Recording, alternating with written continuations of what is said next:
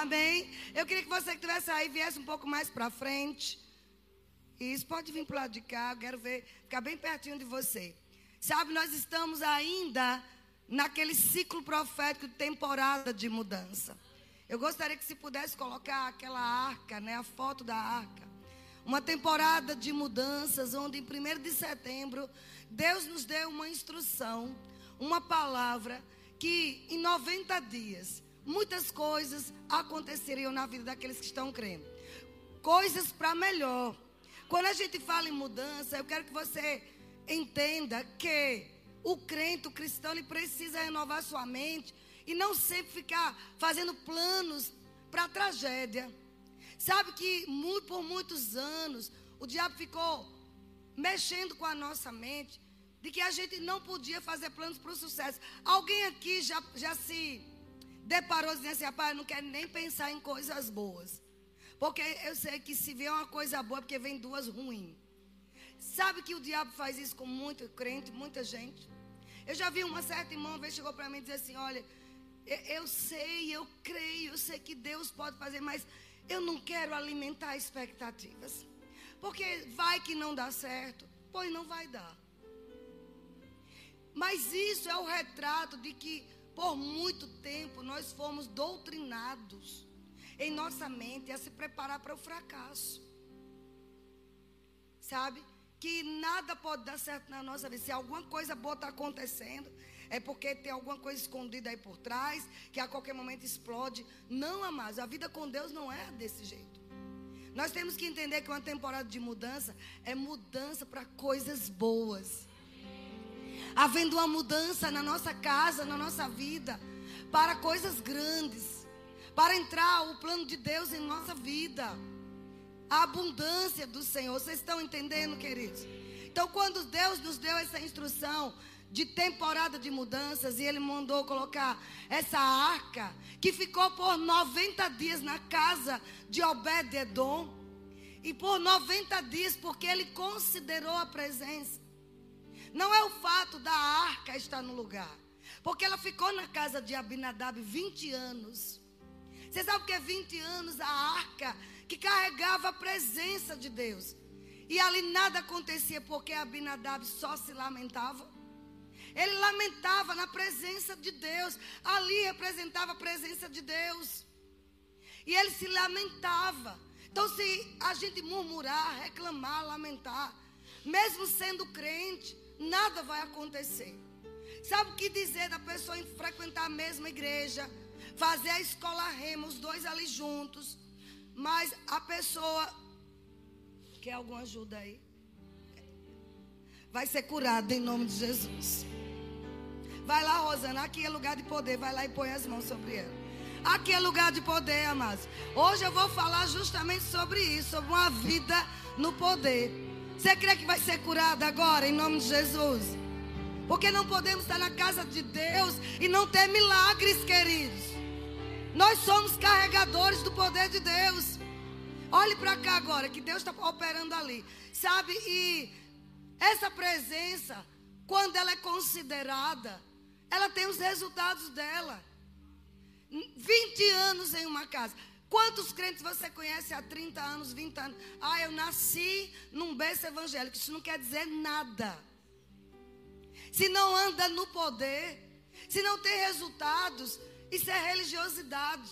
Mas existe uma vida, sabe, projetada por Deus para nós, aonde nós vamos não apenas ler a Bíblia, nós vamos desfrutar dos resultados dela. Você vai ler aquela palavra e vai, ela vai entrar em você e você vai desfrutar dos resultados. Amém, queridos? Então, Abinadabe não considerou.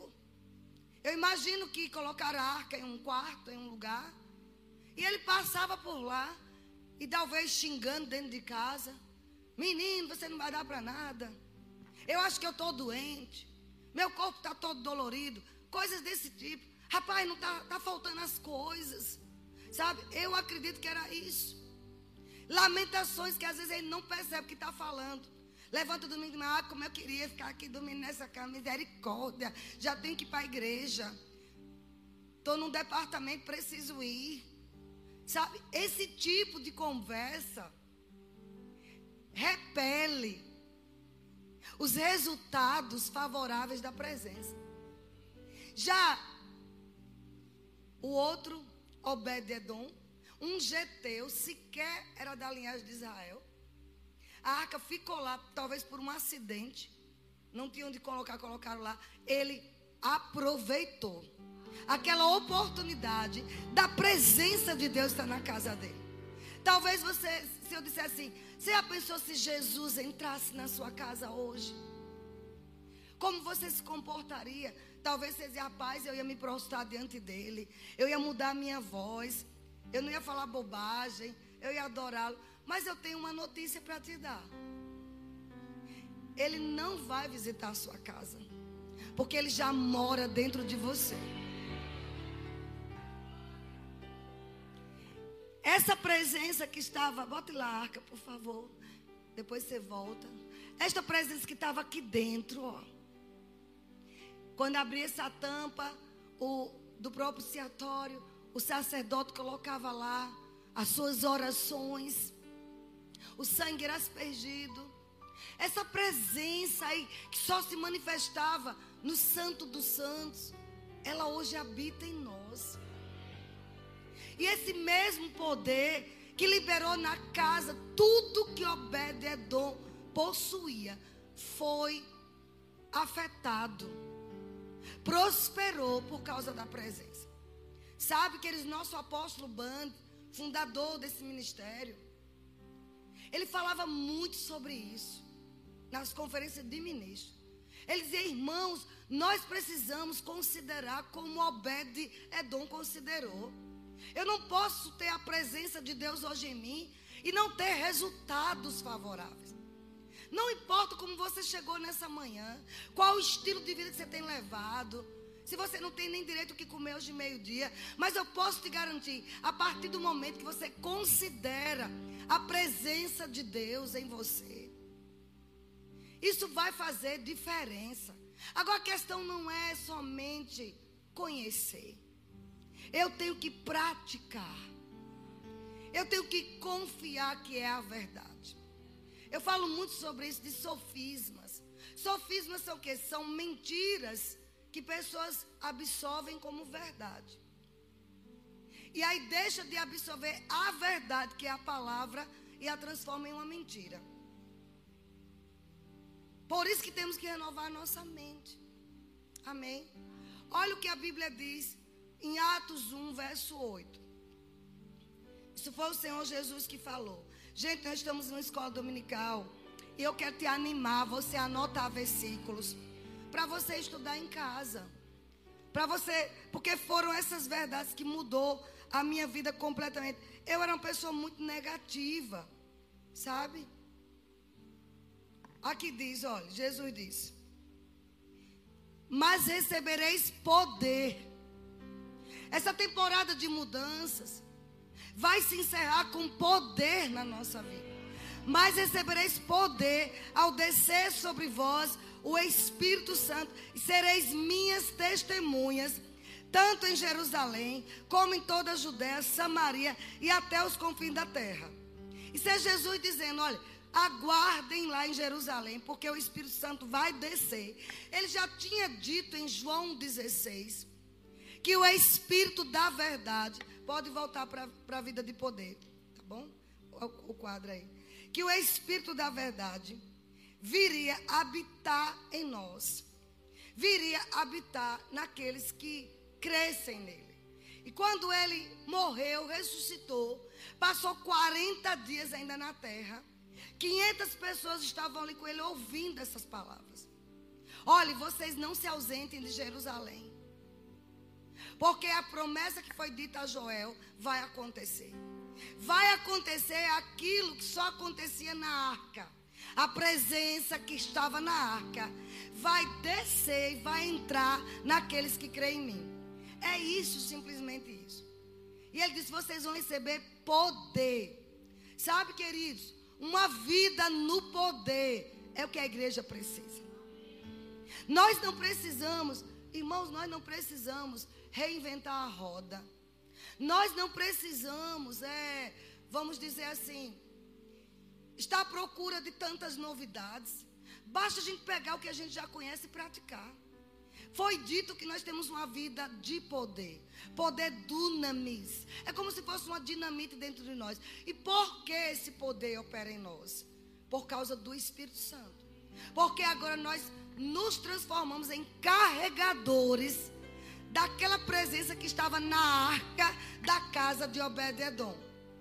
Eu não preciso fazer um baú, colocar no meu quarto e dizer aqui é a arca do Senhor. Não, eu carrego a arca. Vamos para outro versículo. Amém? Lá em primeira Coríntios, dois Coríntios, capítulo seis, verso dezesseis. Estão comigo? Nós estamos encerrando, né, no próximo domingo, essa temporada de mudança. No dia trinta vamos fazer uma grande festa, mas eu creio e profetizo que durante esse período está acontecendo milagres na nossa vida. Se ainda não se manifestou, vai se manifestar nesses dias. Temos quase duas semanas para se manifestar. Amém? Aí ele diz aqui, olha, dois Coríntios capítulo seis. Vocês estão aqui? É uma escola dominical, por isso que a gente está... Diz assim, verso quatorze. Não vos ponhais em julgo desigual com os incrédulos, porquanto que sociedade pode haver entre a justiça e a iniquidade? Ou que comunhão existe entre a luz com as trevas? Tudo por causa do que aconteceu dentro de nós. Ele não está dizendo para que eu e você... Não fale com incrédulos, não fale com ímpio, não. Ele está dizendo que eu não posso fazer sociedade com eles. Eu não posso me juntar com pessoas que não têm Cristo. Ah, mas ele é uma pessoa maravilhosa. Mas se não tem Cristo, é um jugo desigual. E o preço é muito alto. Mas, Vânia, eu recebi Jesus depois. E eu, eu não era crente, meu marido não é crente, não tem problema. Porque você não conhecia também a palavra.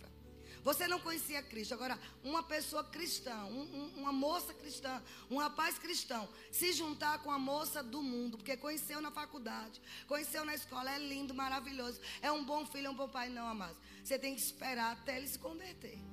Porque é jugo desigual, não sou eu que estou dizendo, é a Bíblia. Tudo porque a presença de Deus, amado, não podia ser tocada por qualquer pessoa, não, porque morria. Graças a Deus que estamos numa nova aliança. É uma temporada de mudança onde a nossa mente tem que se adequar aos padrões de Deus. Se eu quero viver uma vida de poder, eu preciso me alinhar ao padrão de Deus. Não é mais o que eu penso, o que eu acho. Ah, eu não acho que é assim. Não existe achismos. O mundo aí fora nunca tem convicção de nada. Sempre. Eu acho que é assim. Até os maiores inteligentes. Você pode olhar pessoas inteligentes em entrevista. Pode olhar até jornalista. Ah, eu acho que é assim. Eles não têm certeza de nada. No nosso caso, como cristão, nós não temos que achar nem pensar. É o que a Bíblia diz. A Bíblia diz que é jugo desigual. Eu fazer sociedade com alguém que não tem aliança com Deus. Você vai quebrar se você fizer. Vânia, mas eu já tenho sua sociedade. Então agora você vai orar para Deus agir com misericórdia. Mas você em sã consciência, que carrega a presença, que tem Deus dentro de você, que tem o Espírito Santo, você fazer sociedade com o ímpio. Ah, mas eu sou testemunha viva dos prejuízos terríveis, a ponto de ficar sem o que comer direito, por causa de sociedade com incrédulo, quando nós já éramos crentes. Porque a proposta era muito boa. E se eu estou falando isso nessa manhã, porque o Espírito Santo está tratando com alguém. Cai fora dessa sociedade urgente, porque você vai ter prejuízos. Olha o que ele diz aqui. Mas, mas não é esse ponto aqui. Estou falando sobre temporada de mudança. Ele diz aqui: que harmonia há entre Cristo e o maligno. Sabe que você é chamado de Cristo? Como assim? Ungido. Você recebeu Jesus. Quem aqui recebeu Jesus como Senhor e Salvador? O Espírito Santo entrou em você. E você passou agora a se chamar de ungido. Jesus, o Cristo. Cristo não é o sobrenome de Jesus. É a personalidade dele agora. O ungido. Ele era Jesus de Nazaré. Passou a Jesus o Cristo. Então, Por que fomos, somos chamados de cristãos? Porque nós carregamos a unção. Somos pequenos cristos, aqueles que imitam Cristo na unção. A palavra Cristo é ungido. Eu não estou dizendo que eu sou Deus. Eu não estou dizendo que eu sou Jesus. Eu estou dizendo que eu carrego Cristo. Eu carrego a unção. Vocês estão aqui? Diga assim: eu sou ungido. Olha, entregou a vida a Jesus, você agora é ungido. É morada do, do Altíssimo. A morada de Deus agora é você. E aquilo que acontecia naquela arca, o poder que estava ali está em você. Ah, mas nós não somos pessoas comuns. Se você, como crente, diz: ah, eu entrei naquela religião do crente. Não, você entrou em uma vida sobrenatural. Você passou agora a invadir o sobrenatural. Você sofreu uma invasão do sobrenatural na sua vida. Você não vive mais nas perspectivas aqui da terra, das notícias da terra. Nós passamos a viver das notícias do céu. Nós oramos a um Deus que é invisível, mas é real. Eu não preciso olhar para uma arca. Eu preciso só crer que Ele existe, habita em mim e se torna galardoador de quem busca. E não é prerrogativa só para pastor, para pregador. É para todo filho de Deus. Quem aqui é filho de Deus? Diga. Então você é carregador de poder. Você carrega o poder dunamis. Olha o que ele continua dizendo aqui. São verdades simples, mas que a gente precisa revisar, porque quando o dia mal bate na porta, quando uma doença inesperada aparece, quando um caos se instala, você vai fazer o quê? Vai se desesperar como o mundo? Não. Você vai lembrar que você carrega a presença. Você vai lembrar que do jeito que foi na casa de Obed-Edom, será na sua vida, será nas suas finanças, será na sua casa, nos seus celeiros. Você vai olhar para a tua geladeira e vai dizer: ei, assim como foi na casa de Obed-Edom, é temporada de mudança e você vai ter que encher de alimento. Você vai chegar numa casa que não tem uma mesa, não tem um sofá, e você vai falar: a bênção de Deus que estava na casa de Obed-Edom está na minha vida. O que eu tocar vai prosperar. E eu falo: sofá venha, mesa venha, cama venha, em nome de Jesus. Por quê? Porque agora eu vou andar como Cristo andou. A religião não vai te ensinar isso. A religião vai dizer que você é pobre, que você é pó, que você é cinza, que você é verme. Você não é verme. Não caia nesse engano, nesse sofisma de que quanto mais você se autoflagelar na presença de Deus: Senhor, Tu sabes que eu sou um pecador miserável, um pedaço de esterco. Senhor, eu só posso... Pensando que isso agrada a Deus. Deus está do alto dizendo: o que foi que meu filho fez por você? Honre o preço do sangue dele. Ele nos lavou com o seu sangue, morreu em nosso lugar, para que eu não fosse mais cinza, nem pó, nem pedaço de estrume. Eu sou agora filha de Deus. Grite aí: eu sou filho de Deus. Eu sou um miserável pecador. Você sabe que pecador não entra no céu? Só entra no céu filho, nem neto entra. Deus não tem neto. Deus tem filho. Por isso que nós temos que pregar para os nossos filhos. Não é porque é filho de crente que vai para o céu, não. Ele vai se entregar a vida a Jesus e viver a palavra. Sabe, essa consciência da presença. Mas vamos continuar. Vocês estão aprendendo? Glória a Deus. Aí ele diz: que ligação, verso dezesseis, há entre o santuário de Deus e os ídolos? Santuário de Deus está falando da igreja, do corpo de Cristo, dos membros individuais desse corpo. Você e eu somos chamados na nova aliança de santuário de Deus. Deus um dia é como se ele dissesse: chega, não quero mais habitar em santuário feito por mãos humanas. Moisés fez um tabernáculo lindo. Moisés fez uma arca linda, e eu estive ali por muito tempo. Depois veio Salomão, fez um templo maravilhoso que vale trilhões de dólares. Mesmo assim, diz o Senhor, eu não quis habitar ali por muito tempo. Eu tinha um plano secreto.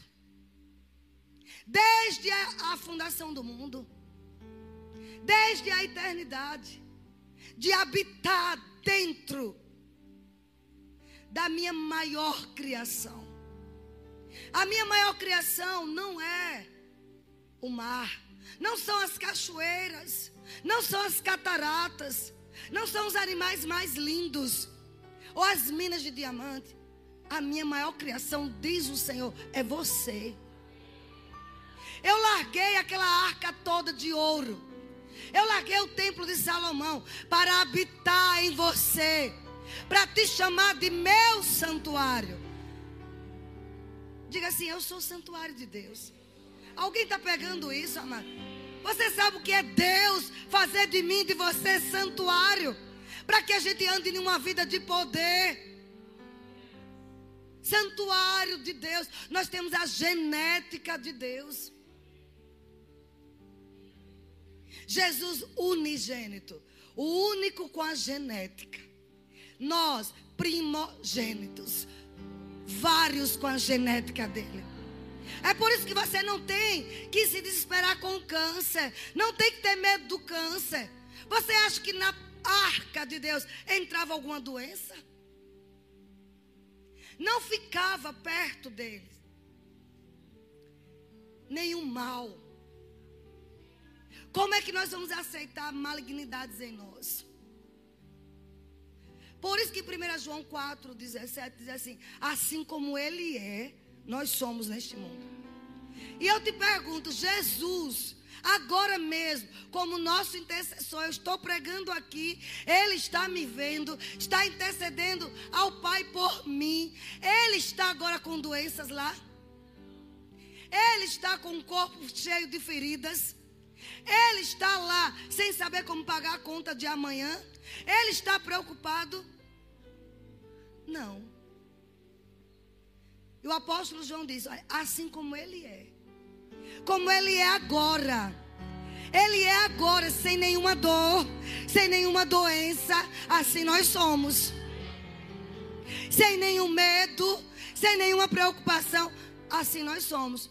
Porque nós somos o santuário dele. Olha, ele fala assim: vós que sois santuário. Isso é uma vida no poder, amados.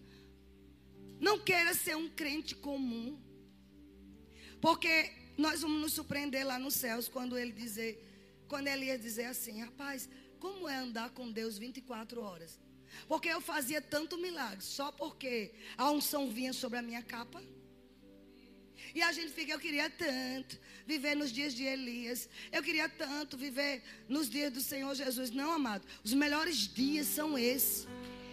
As maiores revelações, os maiores sinais, os maiores avivamentos ainda estão para se manifestar através de mim e de você. Onde você vai encostar em pessoas e por causa da presença, sabe, os demônios se manifestarem. Eu lembro quando eu trabalhava no governo, eu, eu recordo que uma vez eu estava em um inquérito. Eu estava presidindo um inquérito lá. E, e de repente, um, umas pessoas entraram para serem ouvidas. E enquanto eu falava, a mulher começou a passar mal, a vomitar. Ai, doutora Vânia, vamos levar que ela tem que suspender a sessão, porque tá bom. Eu não sabia que aquela mulher era uma macumbeira. Ela não suportou a minha presença. Os demônios se manifestaram em meio lá a uma, a, a, uma, uma investigação. Você já teve um lugar que quando encosta alguém a pessoa se arrepia? Vixe, estou toda arrepiada. É porque o diabo está ali e a sua presença incomoda. É esse nível de poder que a gente tem que andar. Porque nós somos santuários de Deus. Aonde a presença de Deus chega, o poder chega. Você pode ter uma criança que tem essa consciência, ela carrega isso. Sabe por que a gente não vê muita coisa acontecer? Porque a gente conjectura demais. Pensa demais, acha demais. Eu quero que nesta manhã você decida. Eu, eu tenho a unção de Cristo. Eu sou o santuário de Deus. Eu vou pensar como ele pensa. Eu vou agir como ele age. Eu vou andar como ele anda. E se Deus entra em um recinto, o lugar tem que ser afetado, tem que mudar. Eu entrar em um lugar vai ter que mudar a atmosfera. Vai ter que ter atmosfera de poder. Isso não é prerrogativa para A B C. Sabe o que acontece? É porque uns poucos acreditam. Mas eu quero te animar, você ser como uma criança. Receber com mansidão. Jogar todo o lixo fora e dizer: rapaz, eu vou andar nesse poder.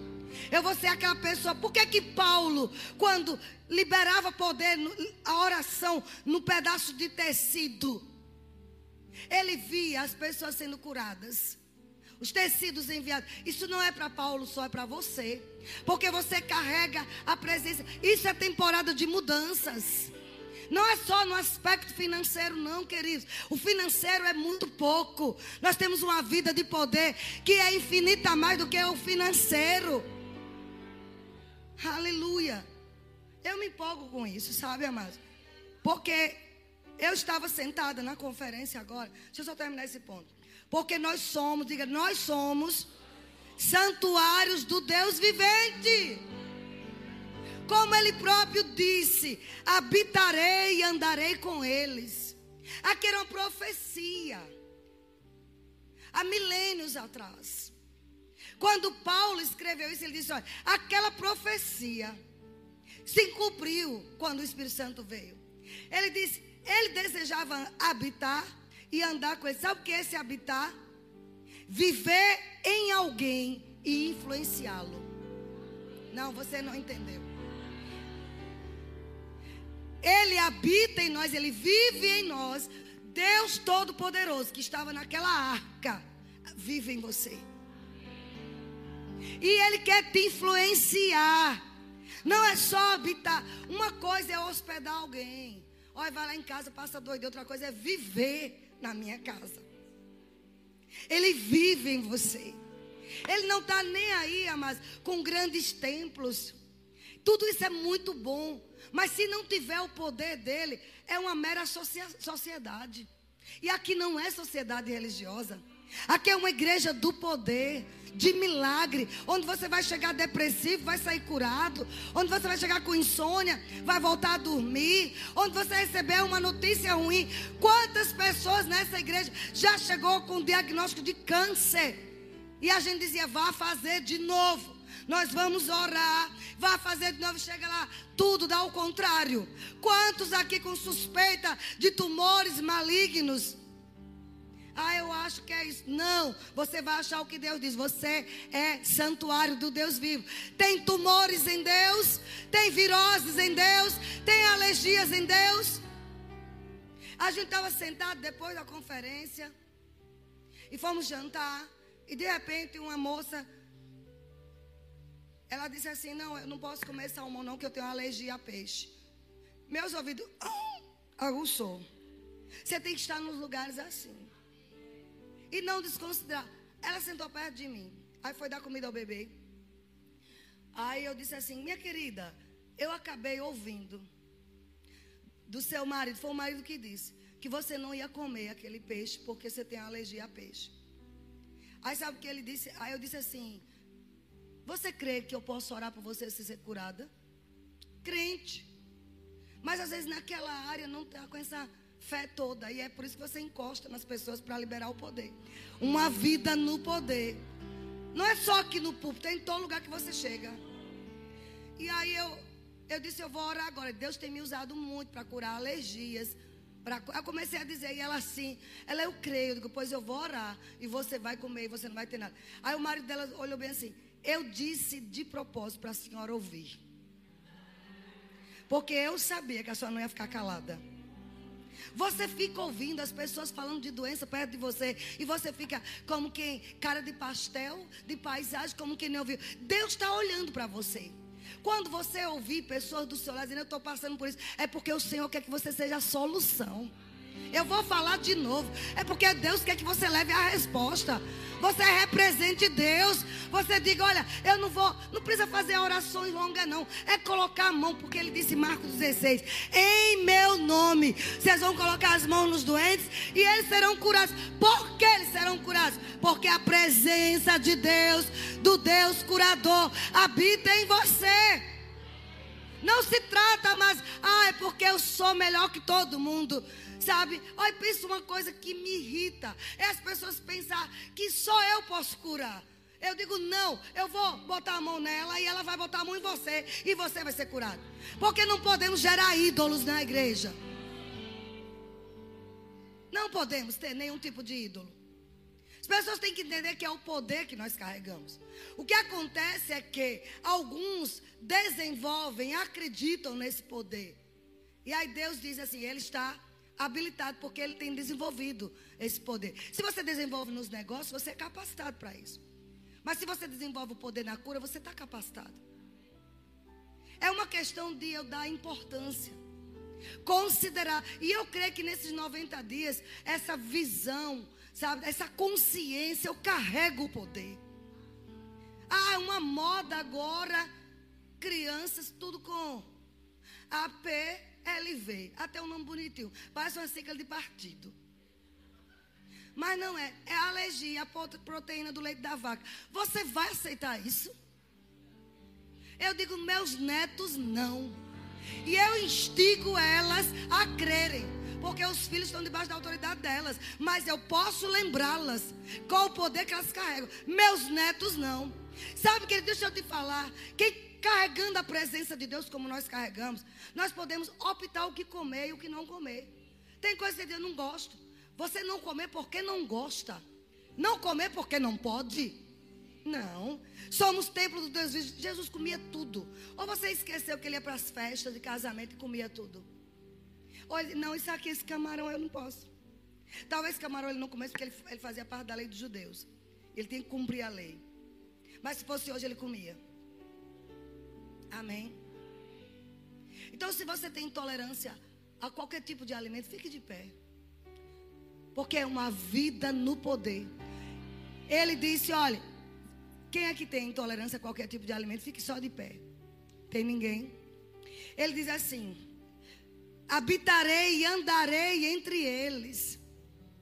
Habitarei, ou seja, viverei dentro de você e te influenciarei. Diga assim, ele habita dentro de mim e me influencia. Não são as mídias digitais, não são as notícias terríveis que tem que nos influenciar. É a presença dele. Diga, a presença de Cristo me influencia. Influencia os meus negócios. Aí ele diz, e andarei entre eles. Serei o seu Deus e eles serão o meu povo. Por isso, retirai-vos do meio deles. Separai-vos, diz o Senhor, não toqueis em coisas impuras e eu vos receberei. Eu serei vosso pai e vós sereis para mim filhos e filhas, diz o Senhor Todo-Poderoso. Por isso que a arca não podia estar em lugares impuros. Eu não posso, amados, dizer, eu carrego Deus, eu sou santuário de Deus e eu me expor a vídeos pornográficos. Eu preciso pedir ajuda urgente. Eu preciso quebrar esse celular se eu não consigo controlar. Quebrar essa tela de televisão. Eu só não posso me associar com coisas impuras. Isto é uma temporada de mudanças. Vícios terríveis vão sair do nosso meio. Porque nós carregamos a presença. Ei, quem disse, vocês casados, que em quatro paredes pode tudo? Eu carrego a presença de Deus. Existe cada coisa com a função específica. E tem coisas que não é pela anatomia do nosso corpo para serem usadas. É para serem liberadas. Vocês entenderam o que eu falei? Mas todo mundo faz. Você não é todo mundo. Você carrega a presença de Deus. Ou você acha que demônios não estão vendo o que você faz em quatro paredes? Que história de mulher solteira está comprando vibrador? Eu vou falar mesmo. Porque a gente quer uma vida de poder. Tem que se afastar do mal, de coisas impuras. Deus quer nos usar nessa terra, mas temos que não tocar em coisas imundas. Ei... Se alguém tocasse naquela arca de forma impura, era fulminado. Graças a Deus pela nova aliança, você não vai ser fulminado, mas você vai ter uma vida destituída de poder.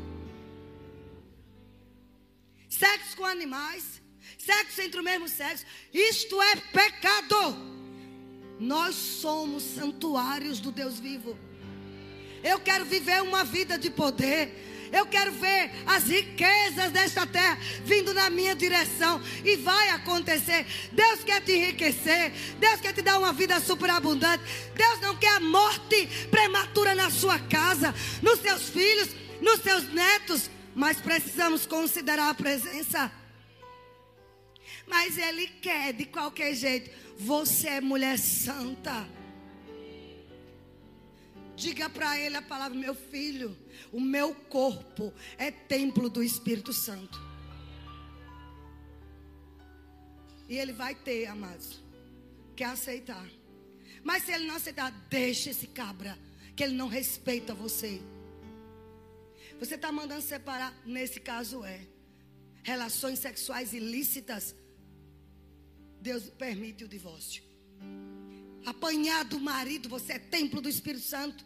Que história é essa de ter tomando pancada desse homem e depois tem que vir para a igreja? Aleluia, glória a Deus, amor. Não, você tem que dizer: acabou, diabo.